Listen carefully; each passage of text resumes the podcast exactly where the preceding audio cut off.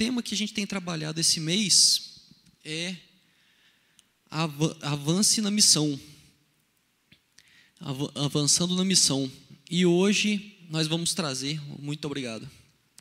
Hoje nós vamos falar um pouco sobre avançar na missão em meio a provações. Hoje, quem veio de manhã ou quem acompanhou de manhã na escola dominical, foi falado sobre provações. O, o André trouxe um, um estudo muito bom sobre, sobre provações, não foi combinado. Então, se você não viu, tá, tá salvo lá no Facebook, no YouTube, você pode acompanhar. Vai ser bênção na sua vida. E agora nós vamos falar um pouco mais sobre provações, porque a gente vive rodeado de provações. Só que nós somos chamados a avançar na missão.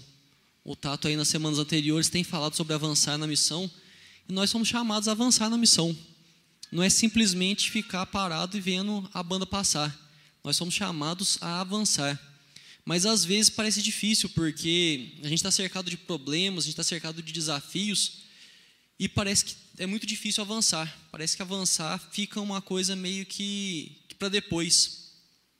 Só que o problema disso tudo é que são muitos raros os momentos ideais que a gente tem na vida. A gente para para pensar assim, a gente sempre está enfrentando algum problema.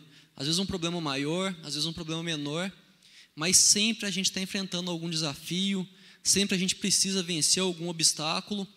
E se a gente fica esperando para que chegue o momento ideal, o momento que a gente esteja de boa, que esteja tudo tranquilo para que a gente possa avançar, a gente vai avançar muito pouco. A gente vai avançar muito pouco, se é que esses momentos chegarão, porque muitas vezes a gente nem terá um momento para avançar nem um pouco. Por isso a gente é chamado para avançar na missão, mesmo em meio às provações. Você provavelmente está passando por alguma provação agora. Você deve estar chegando aqui. Eu, eu espero que você esteja com a cabeça focada em adorar a Deus, em cultuá-lo agora, mas provavelmente na sua cabeça está sendo ocupada agora por algum, momento, por algum problema, por alguma dificuldade, por alguma provação. Só que a gente vai ver hoje como que isso não pode impedir a gente de avançar, porque a vida é problema. Tem uma frase que eu vi que, falou, que diz assim, né, para trás um meme falando que não é possível que a vida seja só resolver problema, pagar boleto e recusar a ligação de São Paulo. E realmente assim, a gente sabe que não é isso. Se a gente conhece a crise, a gente sabe que ele tem um propósito muito maior na nossa vida. Eu acho a frase muito engraçada porque tem dia que parece que a gente fica o dia inteiro fazendo isso, resolvendo o problema, pagando o boleto e recusando a ligação de São Paulo.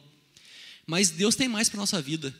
Deus tem uma missão para que a gente possa avançar nela, enquanto a gente paga boleto, resolve problema e recusa a ligação de São Paulo. E é um pouco que a gente vai tratar disso hoje. Eu gostaria de convidar os irmãos a abrirem as suas Bíblias, os celulares, ou seja, lá onde for que você costuma ler a Bíblia, no livro de Tiago, no capítulo um.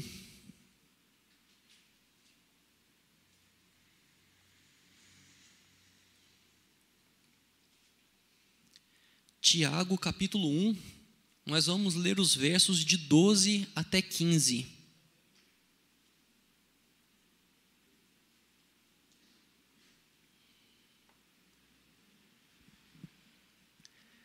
Tiago um, de doze a quinze. Diz assim a palavra do nosso Senhor. Bem-aventurado o homem que suporta com perseverança a provação, porque depois de ter sido aprovado, receberá a coroa da vida, a qual o Senhor prometeu aos que o amam. Ninguém, ao ser tentado, diga: sou tentado por Deus, porque Deus não pode ser tentado pelo mal, e Ele mesmo a ninguém tenta. Ao contrário, cada um é tentado pela sua própria cobiça, quando esta o atrai e seduz. Então a cobiça, depois de haver concebido, dá à luz o pecado, e o pecado, uma vez consumado, gera a morte. Eu gostaria de fazer algumas observações, algumas considerações sobre esse texto antes da gente prosseguir a, a efetiva aplicação dele. E a primeira coisa é fazer uma diferença entre tentação e provação. O texto mostra duas coisas distintas aí, tentação e provação. E eu sempre, quando eu vou diferenciar alguma coisa, eu gosto muito de pegar o texto no original, né, no grego ou no hebraico, que muitas vezes ajuda muito a esclarecer. E nesse caso não ajudou, porque é a mesma palavra que é usada no original, tanto para tentação como para provação. O que dá a diferença é o contexto e a forma como a palavra é tratada, e nisso que vem os sentidos diferentes que são apresentados no texto traduzido. Então o tradutor foi muito feliz porque ele pegou a palavra, que é a mesma palavra, mas tratou ela de formas diferentes na nossa língua. E vamos falar primeiro sobre tentação, para a gente entender o que, que é, e depois entender o que, que é provação, por contraste, que é o que a gente vai tratar essa noite de fato. Tentação, ela é muito mais o que a gente faz de uma situação. Quando a gente enfrenta um problema, quando a gente enfrenta uma dificuldade, o que é que a gente faz dela, o que, que o nosso coração corrompido faz daquilo. Porque a, a situação, a gente vive, passa por problema dia após dia, após dia, após dia. E cada problema que a gente enfrenta é oferecida para a gente uma escolha. Se a gente vai agir de acordo com o que Deus espera que a gente haja, ou se a gente vai agir de acordo com o que nós dizemos com a nossa carne.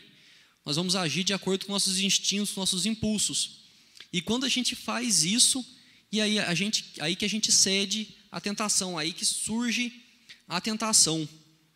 Eu ouvi uma frase esses dias, tenho ouvido uma frase esses dias, várias vezes, e eu acho que, que define bem, que é, o golpe está aí, cai quem quer. Eu fui ver essa frase, na verdade, de uma música, que eu achei bem ruim a música, diga-se de passagem, mas é uma frase de uma música, e o golpe está aí, tá, tá, cai quem quer. E tentação é muito isso. A situação está aí, o problema está aí, cai quem quer.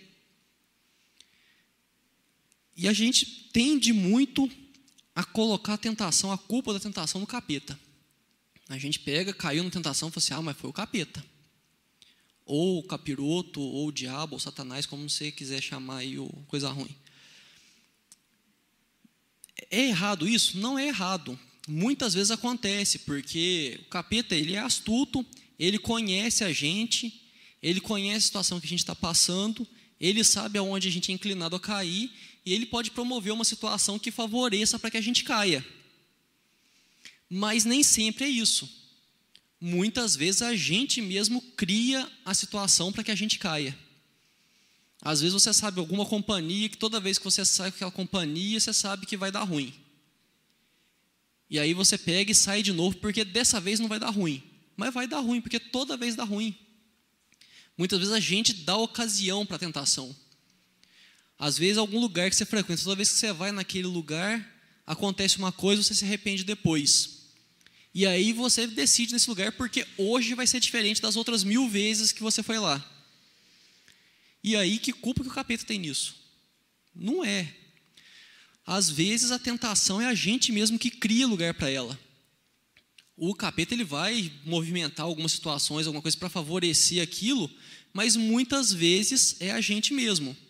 Mas, e aí vem a, o texto de primeira Coríntios dez, treze, que diz, não vos sobreveio tentação que não fosse humana, mas Deus é fiel e não permitirá que sejais tentados além das vossas forças, pelo contrário, juntamente com a tentação, vos proverá livramento, de sorte que a possais suportar. Então não tem jeito de falar que existe alguma tentação irresistível. Porque às vezes a gente pega e fala assim, ah, não, mas isso aí não tinha jeito. Isso aí como é que eu ia resistir? Ou a clássica, ah, a carne é fraca, né? E de fato, a carne é fraca, mas o espírito é forte. E aí cabe a você aonde você vai se apoiar. Se você fosse apoiar na carne, com certeza vai cair, porque realmente a carne é fraca. Mas você pode se suportar, você pode se apoiar no espírito, e esse sim é forte. Que é o que diz aqui. Pelo contrário, juntamente com a tentação vos proverá livramento. Com cada, cada tentação que a gente possa enfrentar, junto com a tentação está vindo o livramento. E disso tudo o que, que a gente tira? Independente se a culpa da tentação é tua ou se é do capeta, a gente pode ter certeza que ela não é de Deus. O verso treze diz, ninguém ao ser tentado diga, sou tentado por Deus. Que às vezes a gente quer falar assim, ah, não, mas é porque Deus permitiu uma situação que não tinha como eu escapar dela. Isso não é verdade. O texto aqui já está dizendo que a gente não pode culpar Deus pela tentação. E essa historinha é tão velha que até Adão usou essa, né? Quando ele caiu lá, a hora que, que a casa caiu para ele, o que, que ele falou para Deus? Foi a mulher que tu me deste. Ou seja, a culpa é da mulher e de Deus por ter dado a mulher para ele. Dele não. E a gente faz muito isso muitas vezes, né? Quando a gente erra, quando a gente cai, a gente pega e quer arrumar um culpado, né? Como diz o outro, a culpa é minha, eu boto em quem eu quiser. Mas não é isso, a gente não pode pegar e colocar a culpa de uma tentação em Deus, porque a própria palavra dele diz que não é. E uma coisa que eu gostaria de, de destacar a respeito da tentação, que está no verso quinze, que a gente vai voltar nela algumas vezes, que traz uma sequência lógica aí, que a cobiça gera pecado e que gera morte. Cobiça gera pecado que gera morte. E isso a gente vai contrastar daqui a pouco com o que a gente faz numa situação de prova, que a gente vai falar agora, que é o que realmente importa para a gente. A gente vai falar de provação, a gente não vai falar de tentação. Provação são as situações que nós enfrentamos. Toda situação que a gente encara na nossa vida, todo problema, toda dificuldade, e que são várias, são provações. Tem provações que são gigantes, que a gente acha que a gente não vai conseguir superar, que a gente não vai ter força para sair dela. Tem algumas que são pequenas, que a gente, quando encara, a gente já consegue traçar um plano, ver o que vai fazer, para que a gente possa resolver aquilo. Mas todas são provações. As provações são as situações que nos são dadas para que nós enfrentemos no nosso dia a dia. Só que uma coisa que a gente pensa errado, às vezes, da provação, é que é um negócio para a gente provar o nosso mérito a Deus. Para a gente pegar e falar assim, Deus, olha como eu sou bacana, eu venci essa provação. Como se Deus fosse nos amar mais porque a gente conseguiu vencer alguma provação. O amor de Deus é incondicional. Isso quer dizer que ele não tem condições. Ele não coloca uma coisa e fala assim, se acontecer tal coisa, eu vou te amar mais. Se acontecer tal outra coisa, eu vou te amar menos. Deus não trabalha dessa forma. O amor dele é incondicional. O amor de Deus não vai aumentar nem diminuir por você, independente do que você faça. Você vai experimentar mais do amor dele se você conseguir, se você andar nos caminhos dele. Porque aí você vai estar andando nos caminhos que ele preparou para você, você não vai estar enfrentando problemas que você poderia evitar. Mas o amor de Deus não muda conforme as coisas que você faça. Então, as provações que você enfrenta, que às vezes a gente até brinca, né? Fala assim, não, depois dessa eu vou para o céu direto, que eu estou passando por tal coisa. É uma coisa que é muito da nossa cultura isso, mas biblicamente falando, a gente entendendo o que, que Deus revelou para a gente, isso não faz sentido, porque o amor dele é incondicional. E a gente, quando eu falei agora há pouco da, da, da linha lógica ali da... da tentação, tem também da provação, que está em Romanos cinco, três e quatro, que coloca provação, perseverança, experiência e esperança. Eu gosto muito desse trecho porque uma coisa que eu gosto de ver de vez em quando é aqueles vídeos de, de máquina de fábrica, sabe? Que entra uma coisa assim, ela vai passando pelos processos todos ali e no final sai um negócio diferente. E eu estava vendo esses dias para trás um de, de batata frita, né? Que aí entra a batata lá, a máquina pega, lava a batata, depois enxágua, depois coloca elas tudo certinho ali, seca, descasca, corta, frita, tudo mais, até que no final das contas sai a batata frita ali.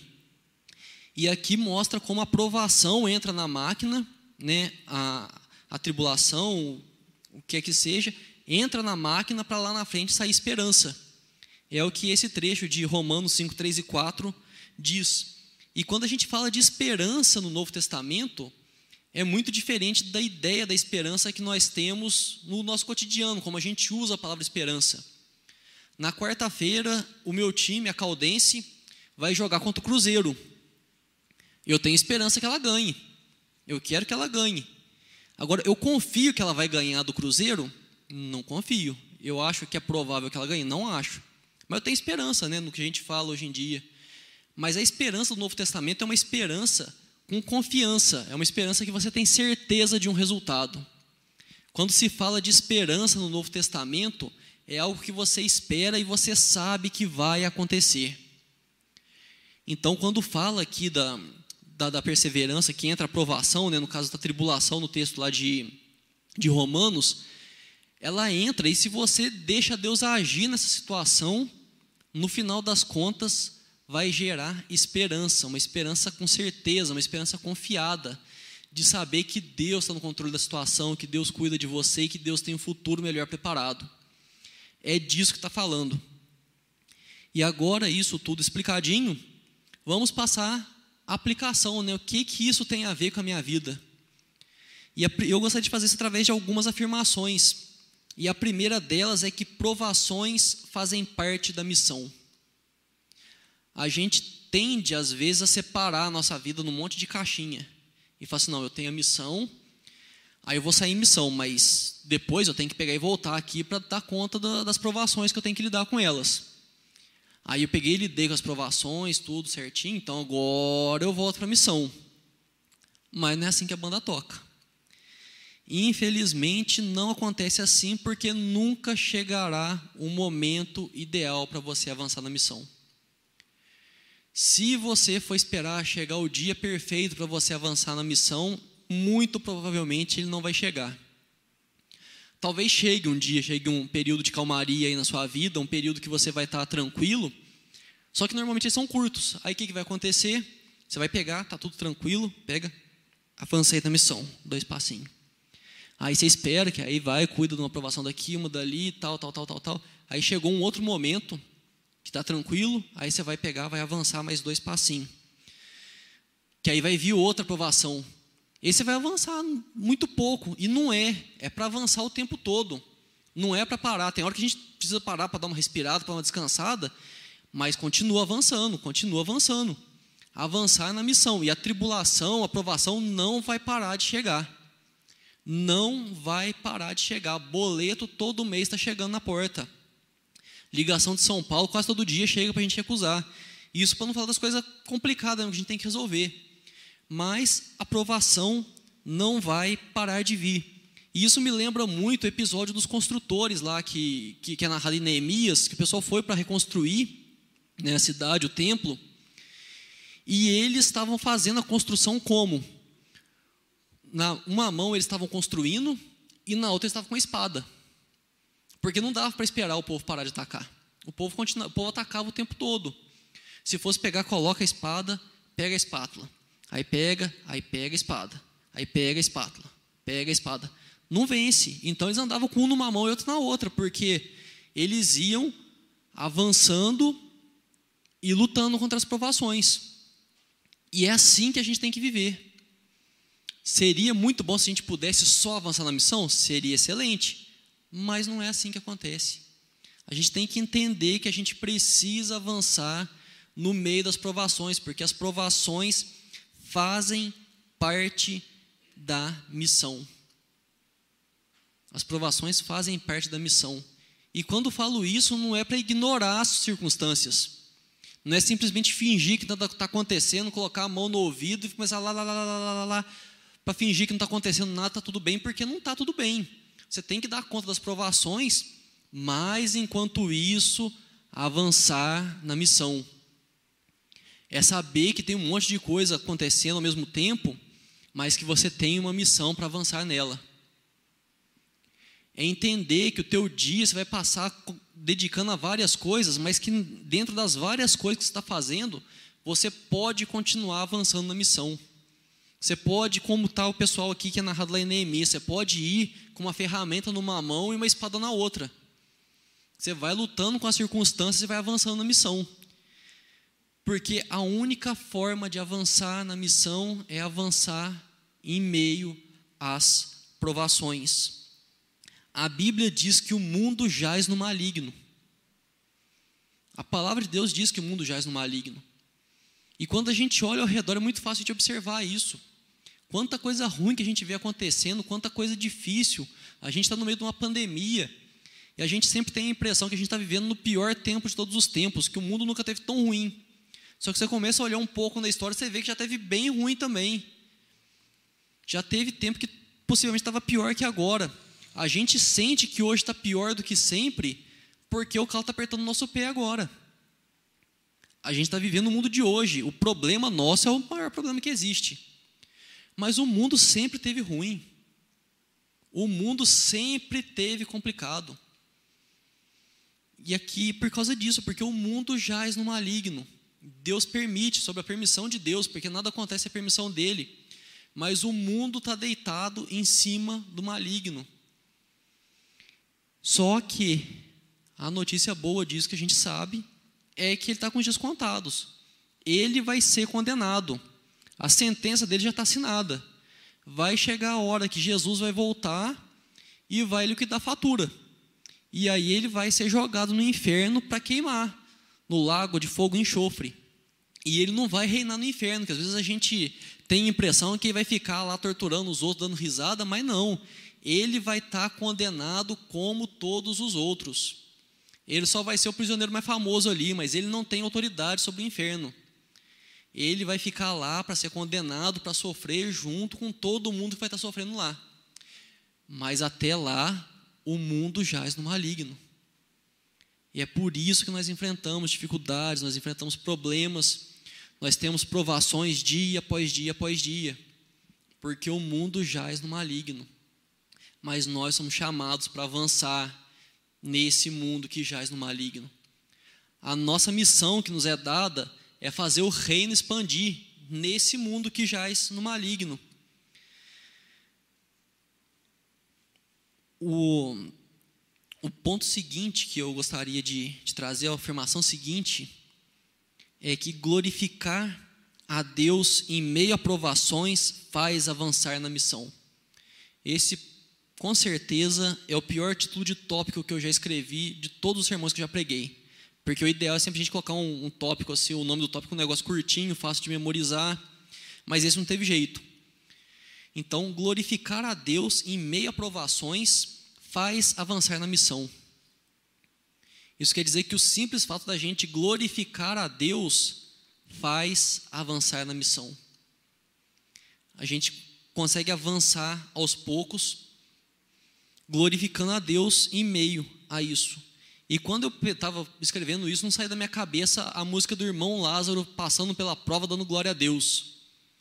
Acho que alguns aqui conhecem. É uma música que não faz muito meu estilo. Eu não, não é muito o tipo de música que eu gosto. Mas eu confesso que eu, tava, eu peguei e coloquei para ouvir, né, porque tinha muita relação aqui com, com o tópico. E depois eu coloquei um, um disco inteiro dele para ficar tocando lá. Fiquei ouvindo lá o irmão Lázaro um tempão, quando estava preparando esse sermão. E é muito isso, passar pela prova dando glória a Deus. Os nossos atos, as coisas que a gente faz, elas glorifiquem a Deus. A sua forma de reagir a uma situação é uma pregação. O jeito que você responde a uma situação de prova, o jeito que você se comporta quando algo ruim acontece com você, é uma pregação. E eu digo mais, é uma pregação muito mais eloquente que a do melhor pregador que você possa conhecer. Você pode pegar um sermão aí excelente do, do Jeremias Pereira, do Hernandes Dias Lopes, do Augusto Nicodemos. Nenhum sermão desses vai falar mais a uma pessoa próxima de você do que o que é que você faz quando um problema bate na sua porta. O jeito que você reage quando algo que você não gostaria acontece com você. Tem aquela frase, né? Pregue sempre, se precisar use palavras, é disso. É sobre isso que a gente está falando. Quando a gente, acontece alguma coisa, quando a gente enfrenta uma provação, a gente ofereceu duas opções para a gente. Seguir um caminho que é cobiça, pecado e morte, que a gente viu no texto que a gente leu, ou o caminho lá de Romanos, perseverança, experiência e esperança. São dois caminhos que a gente tem para escolher. Se a gente escolhe, numa situação difícil, numa situação complicada, se a gente escolhe o caminho da perseverança, experiência e esperança, isso tem o potencial de impactar a vida de gente perto da gente, que é uma coisa fora do comum. É uma coisa que é capaz de mudar a forma de uma pessoa enxergar toda a vida dela. Ela pegar e ver e falar assim, olha, esse meu amigo, esse meu vizinho, esse meu colega de trabalho, esse meu, qualquer que seja o relacionamento que você tem com a pessoa, ele enfrentou uma situação, eu imaginei que ele ia reagir como qualquer pessoa reagiria, tomando atalhos, fazendo coisas que, que não são corretas, mas ele escolheu ser honrado até o final. Ele escolheu pagar o preço de fazer a coisa certa. Ele escolheu o preço de honrar o Deus que ele serve. Isso vai falar muito mais para a pessoa do que muito mais que você possa falar para ela. Isso é claro que não te desobriga a falar de Jesus para os outros. Você tem que falar de Jesus para os outros. Mas isso é muito mais capaz de chamar a atenção da pessoa do que uma palavra que você possa dizer a ela. E quando a gente começa a trilhar um caminho, não quer dizer que depois que você deu o primeiro passo, você precisa seguir até o final. Talvez depois de um tempo você percebe que em alguma situação você está no caminho de cobiça, pecado e morte. E é importante notar, quando a gente fala de morte aqui, a gente não está falando de morte, fechar o olho e ir para o caixão, não. Quando a gente fala de morte, aqui é a morte eterna, a condenação no inferno e tudo e tal. E quando a gente começa a andar no caminho de cobiça, pecado e morte, muitas vezes a gente, no meio do caminho, a gente percebe, fala assim, eu estou num caminho que está me levando para a morte. Dá para fazer o retorno. Dá para fazer o retorno. Você vai demorar mais tempo, porque você tem que voltar, resolver coisa, e depois começar a trilhar o caminho da perseverança, experiência, esperança.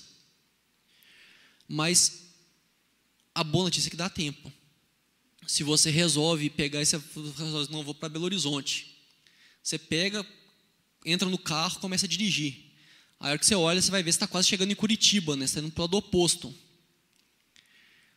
Aí o que, que você faz? Você, ah, já estou quase chegando em Curitiba, vou, vou vir para cá mesmo, né? Ninguém faz isso. Se você tem um, um caminho que você quer chegar, se você percebe que você está indo para o lado errado, independente do quanto que você tem andado para o lado errado, você tenta virar o carro e ir para o caminho certo. E a gente é chamado a fazer isso. Muitas vezes você pode estar vendo que você tá já muito, andou muito no caminho errado. Você já deu vários e vários e vários passos, você avançou muito no sentido contrário da missão. Mas dá tempo. Dá tempo de dar meia volta, refazer e reiniciar o caminho que vai te levar até a esperança. Eu acredito que ninguém trilharia o caminho da morte sabendo para onde que vai. Às vezes a gente vai sem perceber qual que é o nosso destino, às vezes a gente vai sem perceber o que está acontecendo, às vezes a gente vai porque parece que a estrada tem menos buraco. Mas querer ir para o caminho que leva à morte eterna, é muito difícil que alguém queira seguir esse caminho. Então, se você percebe que você está tendo atitudes, que você está caminhando para isso, faça o retorno. E falando da música, né, do Passando pela Prova, dando glória a Deus, tem um par de versos que eu gostei muito, que, que, que ele é perguntado, né, o irmão Lázaro é perguntado ali no caso, se tu é crente, então por que toda essa dor? E aí ele responde, porque o deserto é a escola do Senhor. Isso nos leva ao terceiro tópico, que é se capacite nas provações. A gente passar por provação, ninguém gosta. Fala assim, quem que gosta de problema? Fala assim, ah, eu amo problema. Você pode gostar de resolver problema, que é um negócio que é até divertido mesmo. Mas gostar de problema, ninguém gosta. Fala assim, nossa, coisa que eu amo é problema. Acho que eu vou, vou atrasar umas contas só para poder pagar uns juros aí, porque eu gosto de problema mesmo. Ninguém faz isso. Só que problema vem. Você gostando dele ou não, você querendo ou não, ele vai vir. Então, você, você aproveita os problemas. Aproveitar problema. É disso, porque você fazer, transformar. A gente falou ali da, da fabriquinha. Você fazer com que o, a provação, a tribulação, o problema que está entrando de um lado, que ele saia como esperança do outro. Porque se entrou problema de um lado, você deixou ele passar tudo reto, e ele saiu como problema do outro, você desperdiçou um problema. Você passou pelo problema inteiro, ele te maltratou, te fez chorar, para chegar no final ele continuar sendo um problema. Então, que você aproveite, que você se capacite nas provações. Tem uma frase que diz que na escola a lição vem antes da prova, mas com Deus a prova vem antes da lição. Quando a gente estuda, a gente vai lá, a professora vai, passa a matéria, ensina, aí passa um tempo, aí ela dá uma prova para a gente mostrar que a gente entendeu aquilo que, que nos foi passado. A gente é provado depois que a gente é ensinado. Quando a gente caminha com Deus é o contrário. A gente é provado e depois que a gente é provado que a gente é ensinado sobre aquilo. Quando fala que, que ela vai gerar esperança, e a esperança é aquela esperança confiada, aquela esperança que tem certeza, é por causa disso, porque depois que a gente passa pelo problema E a gente passa da forma como Deus nos ensina a passar, aproveitando o problema para que a gente cresça com ele. Chega no final, a gente consegue olhar para trás e falar, Deus agiu na minha vida. A gente consegue vivenciar o problema, a gente consegue passar por ele. Ele vai causar sofrimentos, ele vai causar feridas, como qualquer problema faz. Mas vai chegar no final, a gente vai olhar e falar assim, Deus agiu na minha vida. Talvez se você já tenha vivido um pouco mais, você consegue ver situações da sua vida que você passou, que você achava que não tinha saída, que não tinha escapatória, e Deus se mostrou poderoso nelas. E isso alimenta a tua esperança. E isso te faz ter convicção que Deus vai agir de novo. Isso te faz ter convicção que Deus é poderoso para mudar a sua situação. A gente esquece com facilidade das coisas, mas elas estão aí. Os, as provações que nós passamos, se elas entraram na máquina, se elas foram processadas direitinho, se você Deus, deixou Deus trabalhar a sua provação, você está com uma esperança guardada em algum lugar do teu coração aí, para quando for preciso, você poder pegar e olhar para ela e falar assim, não. O problema é grande, mas Deus é maior. Deus é muito maior. Tem uma frase que, que circula, né, sempre aí, que não diga para o seu, não diga para Deus que você tem um grande problema, diga para os problemas que você tem um grande Deus. Essa frase é muito verdade. Não, assim, irretocável a frase. É difícil de aplicar? É bem difícil de aplicar, porque a gente tende a pegar, quando vem um problema grande, a gente dá uma travada assim, olha para ele, e às vezes a gente dá uma... dá uma afinada, né? Mas a verdade é essa, a gente sempre pode dizer para o problema, por maior que ele seja, que a gente tem um grande Deus. Só que por ma- quanto mais experiências nós temos com Deus, quanto mais esperança foi gerada no nosso coração pelas, pelas provações anteriores, mais fácil é a gente chegar para o problema e afirmar para ele com tranquilidade. Senhor, problema, você é grande, mas o meu Deus... ele é muito maior que você. Você pode me bater o quanto você quiser, porque é uma palavra do meu Deus que você está no chão. A gente pode fazer isso, porque a esperança vai sendo alimentada. Então, nós devemos sempre buscar aproveitar bem os problemas.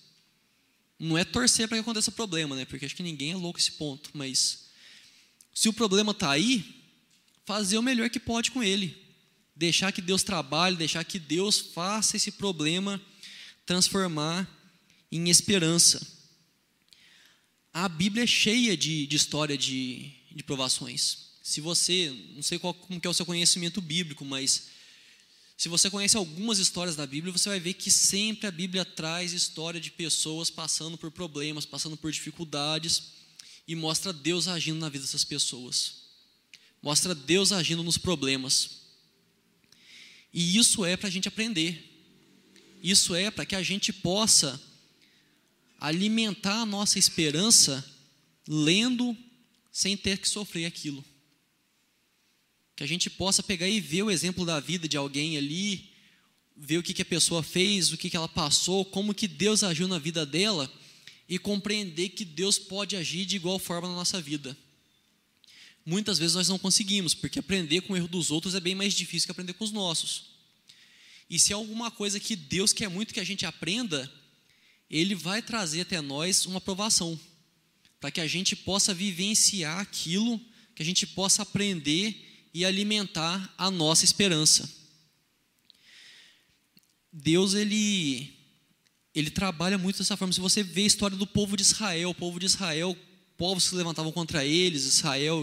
povo de Judá, porque o povo esquecia de Deus. O reino ficava estável, tinha um momento de calmaria, um momento de paz, e as pessoas começavam a esquecer de Deus, esquecer que era Deus quem dava a elas o sustento, Deus quem dava a elas a paz. Elas viravam as costas a Deus, e Deus permitia que situações se levantassem contra elas, para que elas se voltassem a Deus, para que elas voltassem ao caminho dele. E eu estou falando aqui agora e eu não estou acusando ninguém, por favor, não entendam isso. Mas talvez, e eu gostaria que você avaliasse muito bem na sua vida isso, talvez a provação que você está passando é Deus te chamando de volta para Ele. Talvez a provação que você tenha enfrentado é Deus mostrando que você está tentando resolver com o teu braço, tentando resolver com a tua força, algo que você depende dele para ser resolvido. É Deus querendo te dizer que você está dando cabeçada, sendo que você precisa colocar o joelho no chão e pedir para ele te mostrar o que, que você deve fazer, que você deve mudar de caminho. Talvez seja Deus te chamando de volta para ele. Se não for, você talvez você esteja pensando e fale assim, não, eu estou passando pelo problema, eu oro dia após dia, eu oro, jejuo. Glória a Deus por isso, o propósito dele deve ser outro então na sua vida. Mas se quando você olha para o seu problema e você enxerga a falta de Deus na resolução, talvez a resposta seja essa. Deus esteja te chamando de volta para ele. Deus quer que você resolva isso do jeito dele, não do seu jeito. Deus quer que você resolva isso com a força dele e não com a sua força. Deus quer que ele seja glorificado com a solução daquilo e não você. Porque às vezes a gente quer bater no problema com tanta força para a gente poder falar depois que a gente venceu o problema. E a gente esquece que é Deus que nos dá até a força que a gente tem para poder bater no problema. Então que você possa avaliar, eu gostaria de deixar isso para você, que você possa avaliar, repensar se talvez você não está atacando o seu problema de uma forma diferente do que deveria, do que Deus espera que você faça. Se você não está tentando passar na provação à força, sendo que Deus quer que você passe na provação com o Espírito.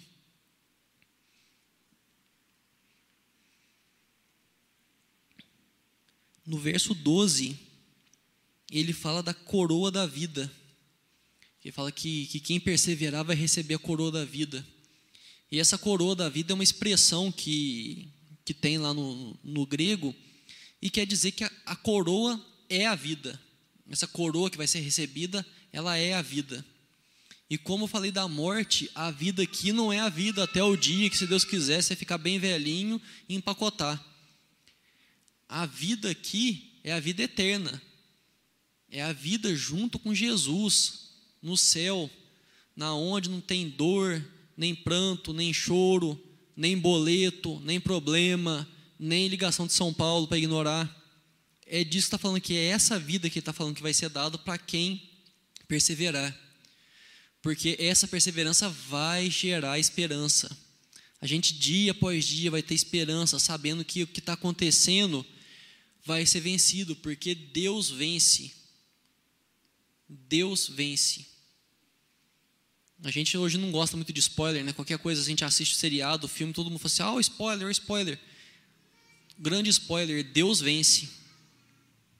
No final de toda a luta, no final de toda a peleja, Deus vence. Porque ele é imbatível. Romanos cinco, dois b diz, e agora continuamos firmes nessa graça, e nos alegramos na esperança de participar da glória de Deus. Olha a esperança de novo aqui outra vez. Esperança de participar da glória de Deus. Deus não reparte a glória dele com ninguém. Mas nós somos chamados a, depois que chegar o dia que Jesus vai vir para salvar aqueles que, que, que, que, que entenderam que precisam dele. Porque se você olhar para o teu coração, eu tenho certeza que você vai enxergar umas coisas aí que você não quer que ninguém veja.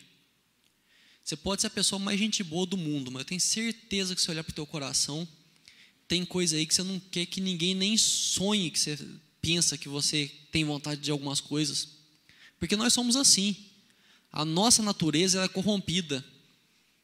A gente tem muita maldade no coração. Tem uma frase que eu acho engraçada que fala, se você fala de mim, mal de mim pelas costas, me chama, que eu sei uns podres péssimos sobre mim. Tem coisa nossa que só a gente sabe. Só a gente e Deus sabe. E isso, isso tudo que a gente tem, garantiu uma passagem carimbada para o inferno, para a morte, para uma tortura eterna. E aí Deus, né, na bondade, na misericórdia dele, ele se humilha ao ponto de fazer homem, ele toma a forma humana, ele é capaz de fazer isso. E não só isso, ele se humilha numa morte terrível, numa morte que dói muito, para que fosse pago o preço, que toda essa maldade que a gente carrega no coração fosse limpa, para que a gente pudesse voltar a ter um relacionamento com ele. Esse que é o amor que eu falei no começo, o amor incondicional de Deus é esse.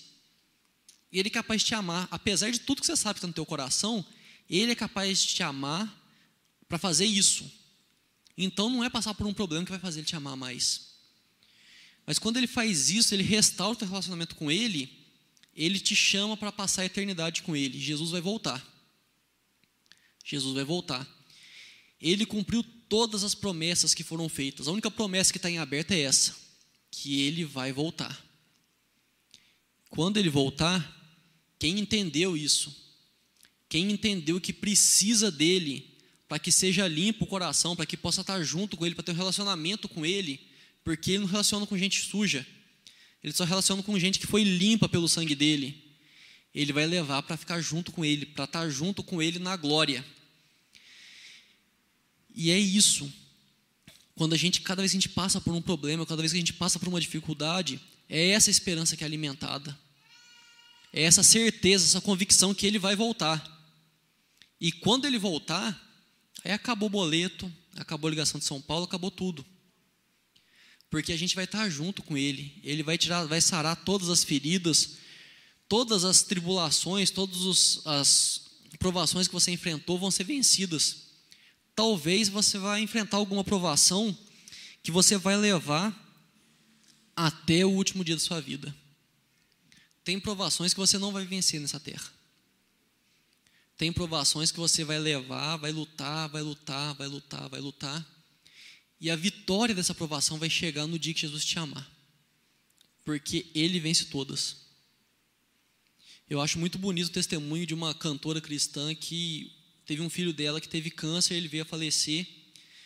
E alguém comentou que, ela, que ele tinha perdido a luta contra o câncer. Ele pegou e falou assim, não, ele venceu a luta. Ele só não venceu do jeito que eu queria que ele vencesse. Mas ele venceu porque ele está junto com Cristo agora. A esperança é essa, é entender que a vitória vem. Talvez ela não vai vir do jeito que a gente espere. Talvez ela vai demorar muito mais que a gente gostaria. Mas ela vai vir. Porque Cristo vence.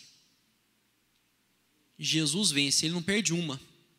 Ele venceu a morte, quem vai querer enfrentar? Quem pode enfrentar? Um Deus que venceu a morte. Ele vence todas.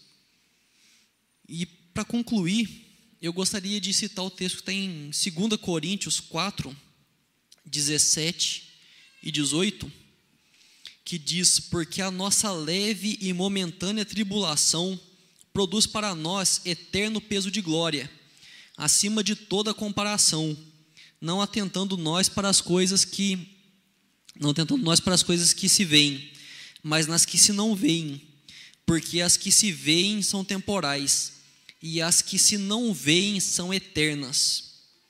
A primeira coisa desse texto é que eu não quero diminuir a dor de ninguém. Eu não quero dizer com isso, quando a gente fala de leve e momentânea tribulação, eu não estou falando que o teu problema é leve e momentâneo. Eu entendo que o problema que você está enfrentando pode ser um problema pesado e pode ser um problema demorado.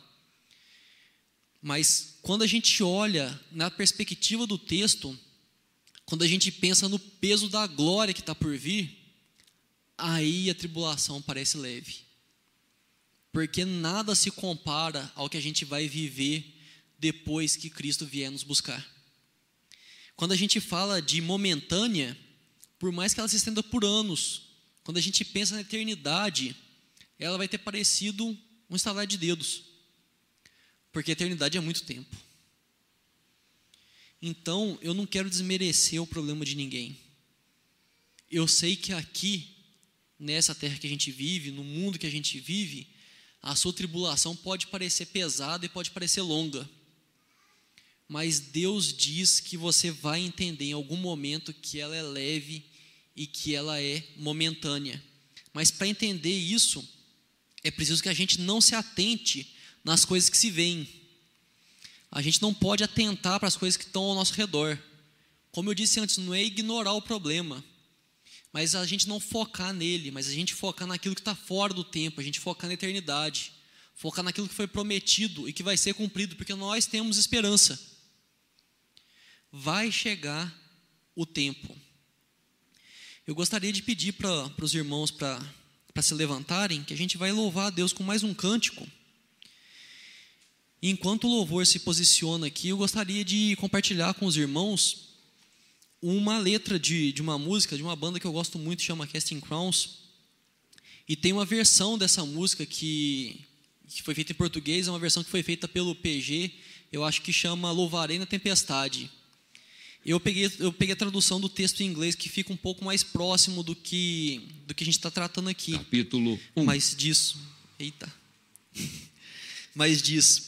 Eu te louvarei nessa tempestade e levantarei as minhas mãos, pelo Senhor ser quem é. Não importa onde eu esteja, e toda lágrima que eu tenho chorado, o Senhor segura nas suas mãos. O Senhor nunca me abandona, e ainda que o meu coração esteja partido, eu te louvarei na tempestade. Esse último par de versos aqui eu acho muito bonito, que ainda que o meu coração esteja partido, eu te louvarei nessa tempestade. Eu não sei qual que é a tempestade que você está enfrentando. Eu realmente não sei o que, que você está passando. Eu conheço, eu não conheço em profundidade a maioria aqui. Mas Deus está no controle dela. Uma palavra dele é capaz de acalmar a tempestade. E se ele não acalmou ainda, é porque talvez tenha coisa para você aprender nessa tempestade.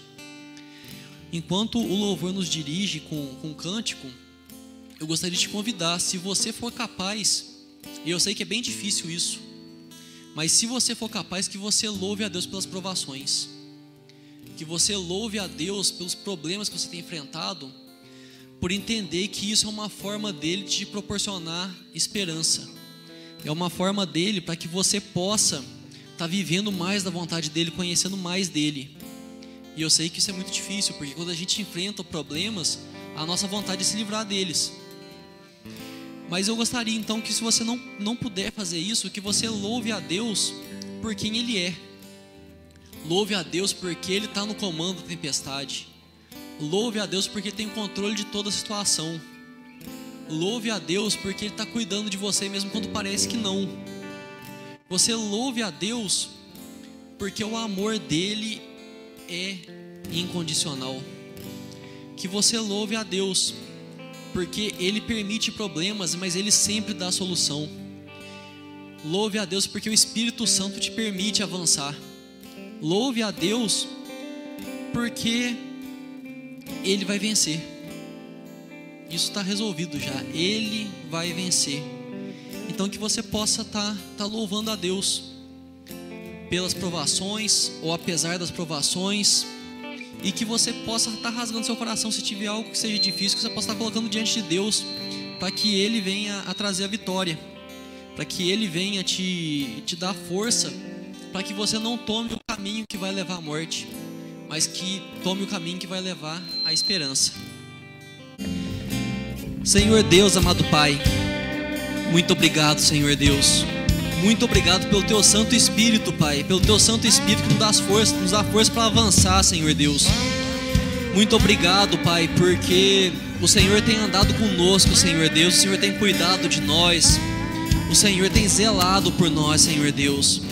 Muito obrigado porque tudo que enfrentamos até aqui, o Senhor tem dado a vitória, Senhor Deus. Sua palavra diz que até aqui nos ajudou o Senhor. E nós reconhecemos que o Senhor nos ajudou até agora. E nós confiamos, Pai, nós temos esperança que o Senhor nos ajudará até o final, Senhor Deus. Nós queremos, Pai, colocar diante de Ti as nossas vidas, Senhor Deus. Nós queremos pedir que Teu Santo Espírito, Pai, nos dê forças para avançar, Senhor Deus. Para avançar na missão mesmo em meio às provações, ó Pai. Nós sabemos que as provações não pararão de vir, Senhor. Dia após dia nós enfrentaremos problemas, nós enfrentaremos dificuldades, desafios, Senhor Deus. Mas nós confiamos que o Senhor dará vitória em todas elas, Senhor Deus. Nós confiamos, Senhor Deus, que com a Sua força tudo pode ser vencido, Pai. Nós confiamos, Pai, que o Senhor vai fazer que cada, cada provação que nós enfrentarmos, Senhor Deus, que cada tribulação vai ser transformada em esperança, Pai, para a honra e para a glória do Teu santo nome, Senhor Deus. Nós Te pedimos, Pai, que o Senhor nos abençoe, que o Senhor nos dê sabedoria, Pai. Nós possamos reconhecer cada vez a decisão, ó Pai. Nós queremos decidir por esperança e não por morte, Senhor Deus. Nós queremos sempre, Pai, nós queremos sempre decidir pela esperança. Nós estamos dispostos a pagar o preço, Senhor Deus. Nós queremos, Pai, nós queremos seguir, Pai. Nós queremos que as nossas decisões impactem pessoas, Pai. Nós queremos levar salvação onde quer que a gente esteja, Senhor Deus. Nós queremos avançar em missão, mas não queremos avançar sozinhos. Nós queremos que as pessoas que nós gostamos, nós queremos que a nossa cidade avance em missão, Senhor Deus. Mesmo em meias provações, mesmo em meias dificuldades, Senhor Deus. Então derrama o Teu Santo Espírito sobre nós. Tira todo o medo, Senhor Deus. Nos enche, Pai, de ousadia, nos enche de coragem para enfrentar, Pai. A semana que vai iniciar, que seja uma semana diferente. Que seja uma semana que avancemos, Pai. Avancemos independente de qual provação que seja colocada em nossa frente, Senhor Deus. Nós Te pedimos, Pai, que o Senhor abençoe a vida de cada um. Quem está lutando contra enfermidades, Senhor Deus, dificuldades financeiras, ó Pai, problemas de relacionamento, Senhor Deus.